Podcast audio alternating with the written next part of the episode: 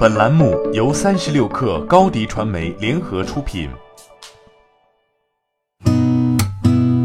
八点一刻，听互联网圈的新鲜事儿。今天是二零一九年四月十二号，星期五。你好，我是金盛。在二零一九 ABC Inspire 百度云智峰会上，百度副总裁、百度智能云总经理尹世明宣布，百度云品牌全面升级为百度智能云。百度智能云发布了十四款 ABC 新产品，并升级百度智能视频平台和三大视频行业解决方案，与中移动、英伟达、夏普、研华等十二家公司成立智能互联网生态联盟。另外宣布对云服务器 BCC、云磁盘 CDS、对象存储 BOS 和音视频直播 LSS 降价，最大降价幅度达百分之五十。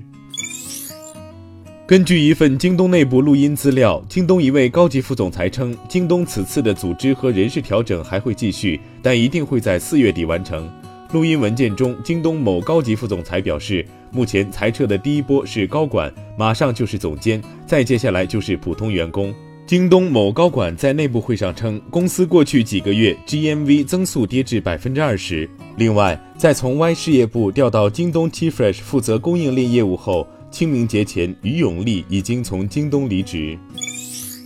未来公布二零一九年度的续航升级方案，用户可根据自身需求选择将七十千瓦时电池包升级为八十四千瓦时电池包。具体包括灵活升级和永久升级两种方式，将于九月正式开启。通过续航升级服务，用户可以用每天六十六元的价格使用八十四千瓦时长续航电池。创始版用户及二零一九年三月三十一号前提车或支付大定的 ES 八首任车主，可享受六折升级权益，且不限次数。锤子科技创始人罗永浩正在筹备全新电子烟品牌，这个品牌很可能名为小野。也有接近消息的人士表示，英文名 Yield 也在考虑范围之内。锤子科技曾于二零一八年一月申请了小野的商标，但结合此前锤子科技可能已被收购的消息来看，罗永浩很可能为新品牌重新注册了公司。前锤子科技产品负责人 Flow 福禄电子烟创始人朱肖木对此表示不予置评。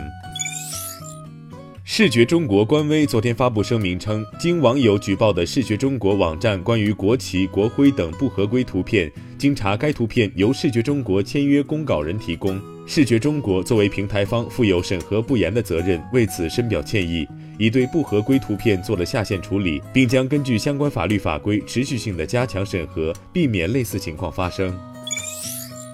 华为昨天发布了国行版 P 三十系列，最高售价六千七百八十八元，P 三十起售价三千九百八十八元，P 三十 Pro 起售价五千四百八十八元。P 三十系列搭载 EMUI 九点零，拥有反向无线充电技术，续航比 P 二十 Pro 提升百分之二十七，支持智能双卡切换，支持三千二百万像素 AI 自拍和光学防抖。P 三十 Pro 后置四摄，相比 P 三十增加了 TOF 潜望镜镜头，集成在手机内部。据外媒报道，本周三，奈飞宣布了一项新服务，将通过全新的媒体电台提供内容服务。在电台内容的发行渠道方面，奈飞将和美国卫星电台服务商 SiriusXM 进行合作。奈飞将会在对方的平台上推出一个新音频频道，名为“奈飞是一个笑话”，听众可以在 SiriusXM 平台上的九三频道上收听。八点一刻，今日言论。当当网创始人李国庆在接受自媒体采访时，就大企业管理困境给出了七点看法。他力挺刘强东的此次内部动刀，称董事长老刘推动变革精神可嘉，只要是董事会同意，独裁无可厚非。中国饭店协会会长韩明说：“酒店未来投资应当是多样性的，根据消费需求进行业态细分化。三四线城市，包括乡村，将成为酒店未来投资热点。”韩明表示，二零一九年全国饭店行业高质量发展将呈现四个趋势：行业规模扩大化和行业管理精细化、业态结构优化和投资理性化、消费引领升级和后 IP 时代促进品质化回归、中产消费、乡村振兴、互联网加实现商业资产新布局。好，今天咱们就先聊到这儿。责编：彦东，我是金盛，八点一刻，咱们下周见。